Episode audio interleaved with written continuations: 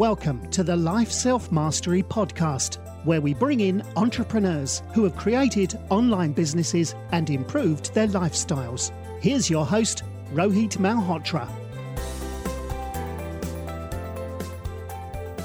Hi everyone, this is Rohit from Life Self Mastery, and today I'm excited to have Jonny Miller, who's the founder of Nervous System Mastery, a course that has helped hundreds of founders and tech leaders cultivate calm, reduce nervousness, enhance resilience, and elevate their sense of aliveness.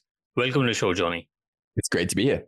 Awesome. So you know, um, you you have an interesting journey. You did start up uh, with you know getting into startups, and you started at Durham. How how was the experience? You know, at university in Durham, it's one of the best B schools in the UK. And you know, how did that lead to starting with Maptia? Mm. So I um I studied philosophy and economics at Durham, which was pretty useless when it came to kind of having a career. And uh, I remember doing an internship in London um, for a consulting company and just thinking, like, I do not want to do this. It just didn't feel interesting in any way to me. So uh, my two good friends and I started a travel magazine when we were at university. It's called Rome Rome Magazine. And as we were graduating, we heard about this program called Startup Chile, which still exists as, as far as I'm aware. And it's a a government run incubator, which awards, at least it did award 40,000 US dollars to foreign entrepreneurs to fly to Santiago and start a business. So we applied. We knew very little about startups. My, my co founder, Dean, thought startups were something to do with engines. Like we literally had no idea what we were doing. And uh, we flew to Santiago. And that was like our kind of initiation into the entrepreneurial world. Uh, and from there, we we quickly ran out of money, and then we applied for TechStars in Seattle. We got accepted into TechStars and got more investment, and that was the that was the kind of humble beginnings of uh, our startup Maptia. Okay, okay. And, what was the final outcome to the to the startup? Were you able to successfully sell it, or uh, how did it pan out for you? I, I wish that were the case. It panned out with me burning out. and, uh, yeah, it was it, it was a media based business, and uh, at the time, I, I, think it still is. It was very challenging to make sustainable revenue from that. Um, but I learned a hell of a lot, and we were connected with some amazing people. So I don't regret the experience, but uh, it ended up with with me leaving, and then eventually the company kind of um, wound down a couple of years later. Okay, okay. And uh, interestingly, the, you you talked about you know startup Chile. I got a couple of founders who who've been on that uh, on that journey where uh, you know yeah they had you had to go there for a year and then uh, you get a bit of funding. You you know would you still give the advice to uh, uh, to younger Jonny to go abroad and and do the startup life, or would you would you suggest somebody to you know work in a in a big consulting company or a, or a big company work there for a couple of years and then do a startup? Yeah i mean in terms of giving advice to a younger version of myself that's always tricky because i really like how things turned out so i wouldn't want to change anything. But if i was giving advice to let's say listeners um, i do think there is a case for spending a couple of years in a kind of bigger company in a consulting context to kind of build up the skills network um, I think that's that can work. And you know, for people like myself, I I think I just would have struggled in that environment. And so for me, it was the right step to to go straight into the startup world. And that was a very very intensive like learning environment. And I think you know when you're in your twenties, really focusing on optimizing for learning, I, I feel like is is is the way to go. So whatever route feels like the fastest path to learn as much as possible and experiment and try different contexts try different different areas. Um, yeah, that's that's my sense, and it's you know it's very context dependent as well. Got it, got it. Interesting. And and you know what what what led you into starting you know curious humans and you know building nervous system mastery. Um, what ignited you to start it? Yeah, so I um when I left the that startup, I kind of went through a period of being a little bit lost and kind of wondering, not really knowing what on earth to do. I ended up being invited in to mentor and then teach a startup curriculum in London, which I, I really enjoyed. And in that, I, I, kind of like reconnected with my sense of just like like love of learning and love of curiosity specifically. And uh, I was I listened to a lot of podcasts and I was like, oh, this seems like a great way to meet interesting people, as I'm sure you can relate to, um, to have interesting conversations, to improve my skills at asking good questions, which feels essential. Um, that also turned into a newsletter. And then a few years after that, I I went through a fairly intense grief journey myself. Um, I, I kind of lost my former fiance at the time, and during that journey, I learned skills, uh, particularly for kind of feeling my emotions, um, which I realized would have been very helpful when I'd been a startup founder. So I ended up doing these workshops that I called emotional resilience and teaching breathing practices, meditation practices, um, mindset practices, and initially coaching with startup founders and then, you know, doing workshops. And that then led to this idea of like, oh, I think there's a there's a body of work here that's emerging. I, I wonder if I could create a, a five week course.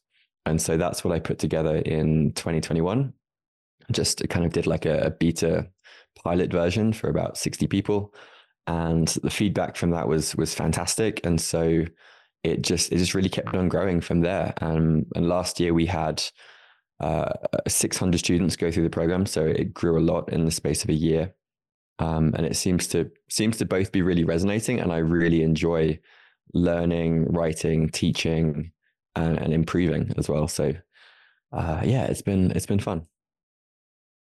Uh, interesting um, you, you, know because you you you lived in bali and mexico. Uh, how bali as a startup culture uh, ecosystem i know Pieter Levels um, mm-hmm. from the nomad list i think he also lives there. Uh, how did you find it? Uh, a, a, totally different experience from how the Western startup startup world works. Uh, any any insights about Bali uh, culture? Yeah, so I, I so I lived there for three years, and then the year during COVID as well. So I spent a good amount of time there. Um, nice. I'd say it's for me, it was fantastic for having a kind of like healthy balance. Like I'd go surfing every day. I did a yoga teacher training. It's obviously a beautiful, beautiful place, beautiful culture. Um, the, there was a startup culture there. I'd say it was at the time. This may have changed, but it was mostly freelancers, indie hackers, people right. like that, and less less like venture funded startups. Right. Um, there's you know certainly a, a handful, but right. the the people that I mostly connected with were more in that kind of like freelancer bootstrapper kind of phase. Got it. Got it. Right. Um, so, so, you know, Jonny, I've I've had a lot of sales, business development, uh, and partnership experience. Obviously, you you're meeting a lot of people, but you're also pitching to a lot of uh, a lot of people, and could be high pressure moments. You know, especially when you're trying to sell into enterprise uh, mm-hmm. sales. So you know, I do get uh, nervous at times. You know, so what advice would you give to somebody who's been to sales and you know high pressure situations to elevate uh, nervousness and how do I look at you know uh, getting myself into in a more calmer situation so that I can um get you know look at uh being calm and, and being more composed uh, during those meetings. Mm. Yeah, I love that. Just out of interest, what what are the what's it like for you when you get nervous, let's say, just before an important sales meeting? Like, what's your experience? Yeah, so um, I I I do do a bit of a breathing exercise before I get into a meeting, or mm-hmm. or or go for a walk so that I can I have that energy because sometimes you know you don't want to show off less energy when you getting to those sort of meetings, but uh, you know if it's a it's a big meeting, it's on my mind that you know I don't want to sc- screw it up, um, but but there is a moment of tension and uh, you know i need to prepare a lot before these meetings. If i'm not well prepared you know it's it it sometimes gets into my psyche that maybe i'm not ready for this those those sort of meetings. Um hmm. so so yeah i mean any any advice or tips for for sales guys or revenue you know uh, uh people who would want to uh, get better in uh, in preparing for those meetings? Yeah absolutely. Um and I, I mean i still get nervous sometimes before big podcast interviews as well. Like like yeah. the, the one with Lenny recently. Before that, I was like, I'm pretty nervous right now. um, so one of the distinctions that I like to share, which I think is very helpful, is this idea between top down versus bottom up approaches.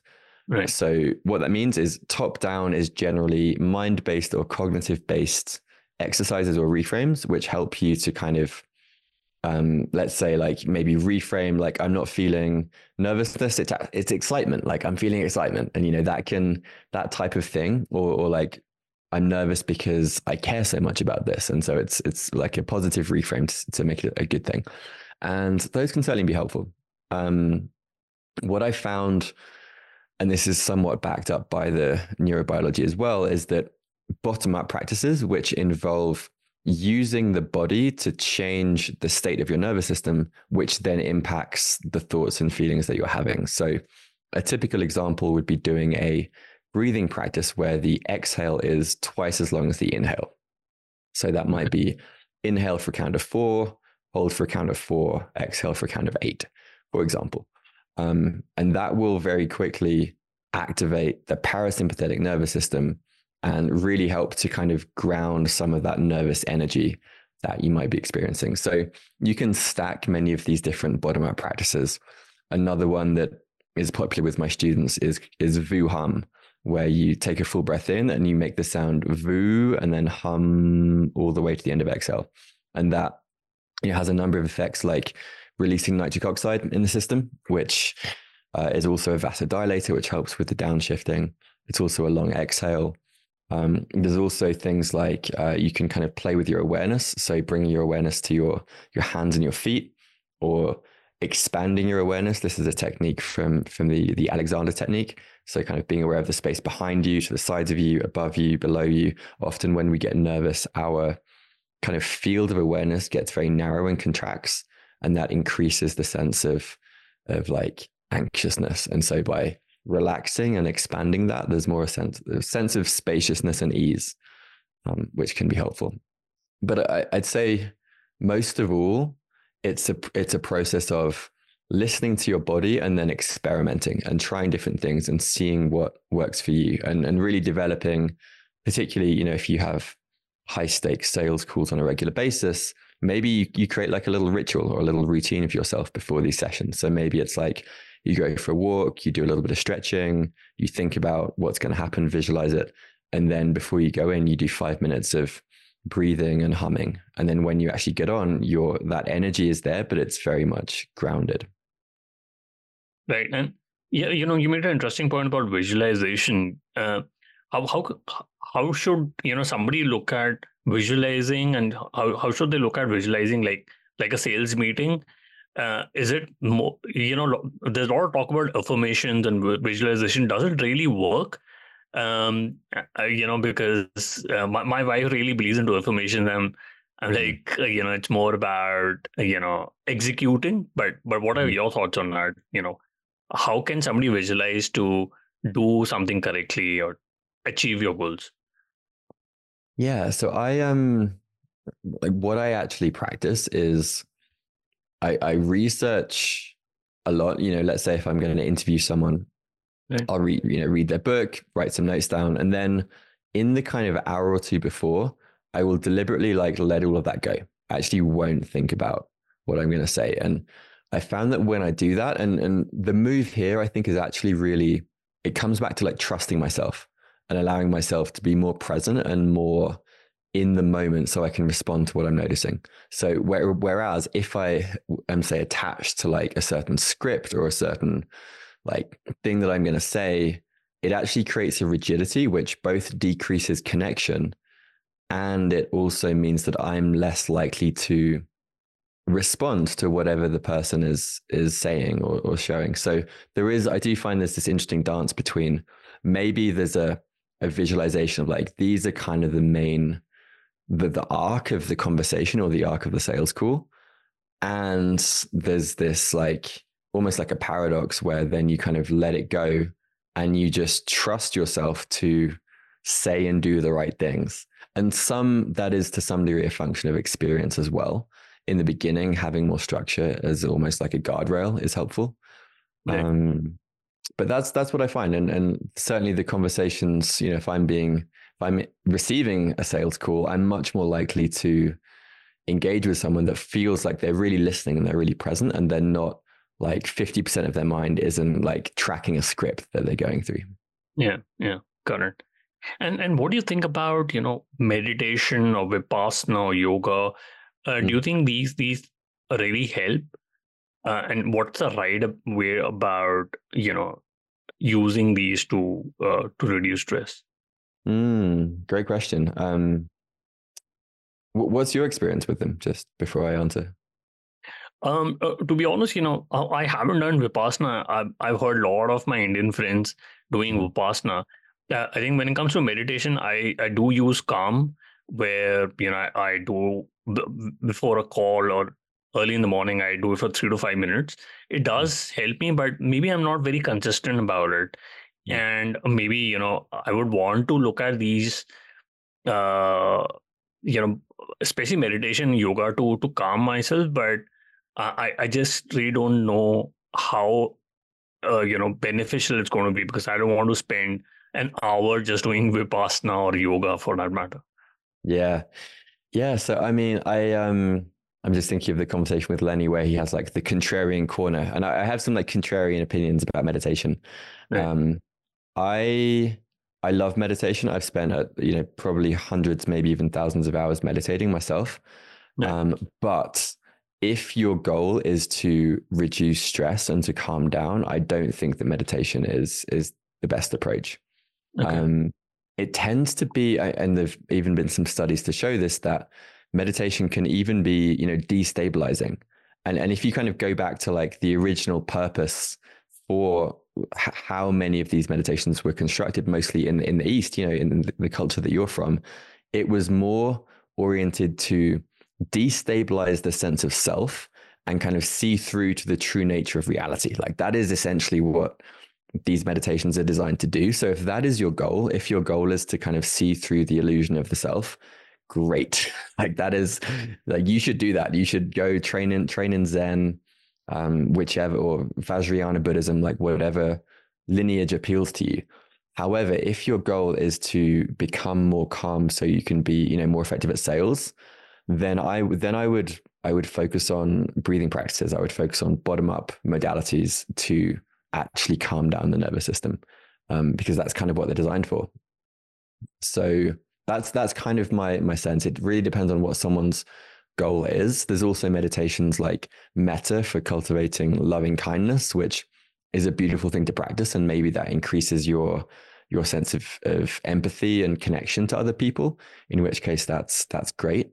Um, but yeah, the, the way that meditation and mindfulness is typically marketed to a lot of people in the West is as this tool to calm down. And I, I don't think it's a especially effective for that. Um, and B, there's just much more effective ways of doing it. And, and right. one more thing I'd, I'd, maybe add to that. Um, you mentioned Vipassana, which is the technique itself is to kind of scan the awareness through the body um, different points like over and over again. And that is fantastic for building what's known as interoception, which is this your kind of somatic bodily awareness, which is is a really helpful thing to cultivate. And there's a lot of benefits, included things like better decision making. Um, you're more attuned to when you're reacting to something, your your intuition's heightened. So for the purpose of cultivating interoceptive awareness, the Vipassana technique can be helpful. But again, I, I don't think that's why most people would would practice it. And the one more thing I'll add, like if you're someone who is working very intensely, just the process of taking 10 days off and kind of resetting your dopamine system and not looking at a phone or technology for 10 days, that will be helpful. Like that will be healthy. so yeah. uh, if, if, again, if that's your aim to kind of disconnect and like reset the, the neural pathways, then also great thing to do. Very interesting. You, you mentioned about uh, interoception. Is it about shifting the focus from from your mind to the body? Is that is that mm. what what is meant by it? Yes. So it's not necessary in the beginning. That's often what happens, but over the long run, the idea is that all throughout the day, you are aware of what is happening in your body. You're aware of when you're hungry. You're aware of when you're tired. You're aware of if there's like a tightness in your chest that's maybe related to a frustration that happened in a conversation earlier, or you're basically aware of the uh, enormous amount of feedback that is always coming from our body to our brains, and that is often ignored by by many many people. Hmm. It. And um, you know what I've realized over the last year or so is like, uh, uh, how do I look at technology detox? You know, I have uh, uh, you know try to reduce my my phone usage a lot but mm. is is it the right way to you know go for a 10 day vipassana retreat and just stay away from technology um, or you know not to use it over the weekend what's been the you know advice you would give to others when it comes to you know just removing technology from your from your day-to-day life mm. so i mean a, a vipassana or 10 day meditation retreat is certainly one way to do it. And I think it's it's actually helpful because you get to see, especially in the first couple of days, like how you respond to not having that constant stimulus and input from other people or, or social media. So even just as an exercise of self-awareness, it's very helpful. And there's some, I think there is some reset of like the dopamine baseline gets reset. So when you come back out, there's a chance to kind of carve new neural pathways afterwards. So that's definitely one approach. And I appreciate it might not be accessible for a lot of people out there. So um, the other thing that is kind of tying it back to interoception is is like noticing how you feel as you're using the phone and and specifically when you reach for the phone. Like very often the phone becomes a form of a, a, way of numbing or distracting from something uncomfortable. So let's say if you're procrastinating from doing a thing or you you don't want to have a, a challenging conversation with your spouse and so instead you reach for twitter and you just scroll which you know i've, I've done everyone's done it yeah. but it's like it's really noticing like what is the reason that i'm reaching for this and am i avoiding something internally um, versus am I just like genuinely curious to see what my friends are up to on WhatsApp or whatever it is. So it's really about getting clear on like what is your intention in the moment that you reach for the phone? And then also how do you feel as you're using it? Like there's certain times when i'll i might like read a beautiful message from someone and i'll be like wow like i'm really glad that i did that. That felt like like time well spent. Versus times when you know you just get in like a a doom scrolling thing and that's doesn't usually feel good afterwards. It doesn't feel like uh, like a good use of of that time. Yeah and you know what I've realized is like the the couple of apps which I would use and, and which would uh, which would make me you know endlessly scroll it. Like I used to do that on Instagram. Now I've removed uh, the app. Now I've got YouTube Shorts. So that's uh, so it has replaced my uh, uh, you know the uh, I, I I get that dopamine effect when I look at YouTube Shorts now do you think the right way would be to to remove all the apps from the phone and or maybe look at another phone which would have no apps you know because um, uh, i find it really difficult to uh, to you know keep removing apps but then then get addicted to apps like like on twitter and linkedin. It's just such a bad habit but how do i you know get away from it? Yeah well again um i think this kind of comes back to like what what is the reason for distracting yourself in the beginning? Right. um and and and kind of for sure there's a role for setting boundaries. And i think you know removing social media apps from phones things like that is is just a general best practice because these these tools are inherently addictive. And there's also something in us which is able to be hooked by by these things as well. So it's kind of like it's like a guess there's almost like an external approach and an internal approach. The external approach is, as as you say, kind of um, being aware that some of these apps are inherently designed to be addictive, and so being very judicious about which ones you allow on your phone, particularly on on your home screen. Um, and then also like exploring your relationship to dopamine and your relationship to um, what are some of the ways that often people use phones as a ways to kind of down regulate or to kind or to kind of disconnect. And so instead of say, let's say it's like 6 p.m. and you've had a long day, instead of picking up the phone and attempting to downregulate through scrolling YouTube shorts, um, maybe it's like you replace that kind of transition habit with something like going for a walk or calling a loved one or or stretching, breath work, um, drinking a cup of tea, you know, yeah. uh, like intentionally designing, particularly those transition rituals, I think can be really helpful. And and noticing, you know, if if your body is overstimulated, which is very easy to do, you know, after day of work or after day of sales, then what are the ways in which you can down regulate effectively and healthily? So I love things like non-sleep deep rest, NSDR, um, things like going for a walk, going for a run, playing is great. Um, yeah, so I think it, if I was to sum it up, it's it's like intentionality with internal and external. Got it. Yeah, no, absolutely. I think I think walking really really does help me. And uh, you mentioned about NSDR. What what what is NSDR? Is it about uh, taking rest? It, NSDR stands for non-sleep deep rest. Okay. It is um, a kind of category of different practices derived from yoga nidra.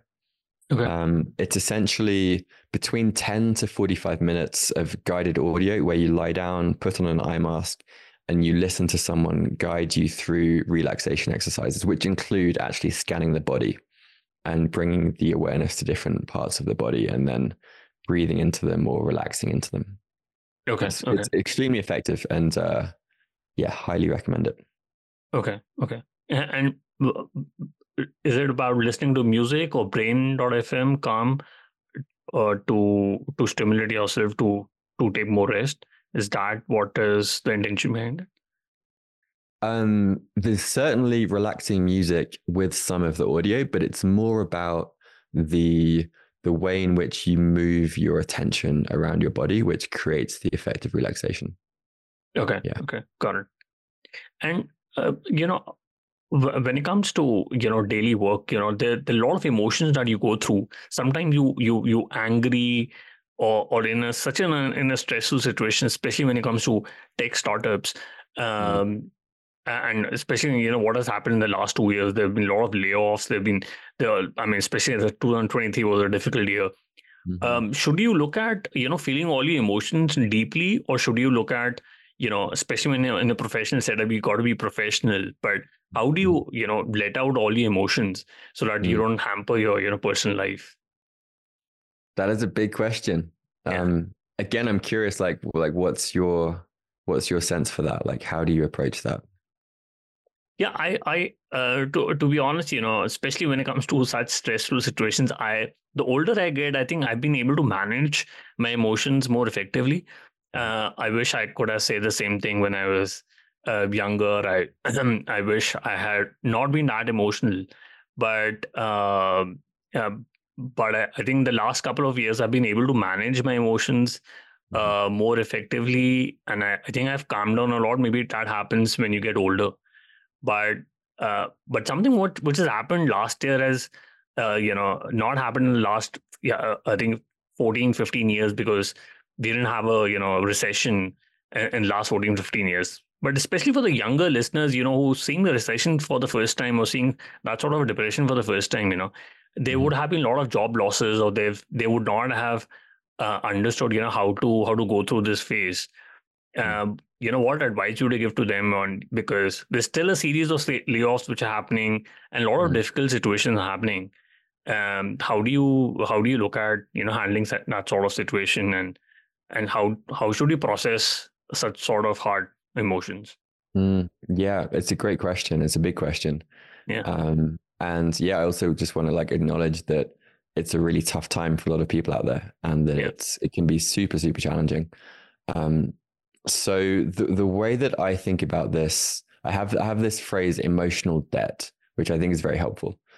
Um, and it, it, it has a, an analogy to technical debt, which many of your listeners might be familiar with. You know, when you're in the early stages of a, a startup or you're building a tech product, it's often common to accumulate technical debt in the early stages because you're kind of moving fast and you don't want to build something super thoroughly. So the same is true with our emotions in that if you are let's say you're like in a boardroom meeting, someone says something which you get really angry and frustrated by, it's it's very likely not productive for you to then express that anger in the moment because it just doesn't doesn't end well. And so being able to kind of have capacity to take on that emotional debt deliberately, almost like like kind of repress it basically for the short term is super helpful. And if that happens over and over again and you don't have a healthy outlet to to kind of feel through and express that emotion, it builds up as emotional debt, which then creates fragility in the nervous system. It makes us more susceptible to burnout. It means we'll often, you know, vent on our loved ones. It, it, it also doesn't end well. So um, this is kind of a, a core part of what I teach is this idea of emotional fluidity and creating really safe situations or places where these emotions can come through. Um, you know, this can be in the context of, for some people, it might be they're working with a somatic therapist, um, or or they're part of a men's group. You know, things like this where there's explicit permission. Um, if you don't have that, then let's say using anger as an example, um, maybe it's like going out, like when you're in your in your car driving on the highway, just like feeling the anger and just like expressing it, like maybe shouting or saying the things that you wish you'd said. Um, sometimes like at home in, in your bedroom, like lock the doors, hitting a pillow, just like letting it out and really not only letting it out, but like really feeling the sensations associated. And if you do it, uh, like like if you do it in a certain way, there will usually be a sense of like relief on the other side. There'll be like a oh, there's like a sigh and an exhale, and you feel you'll feel lighter basically.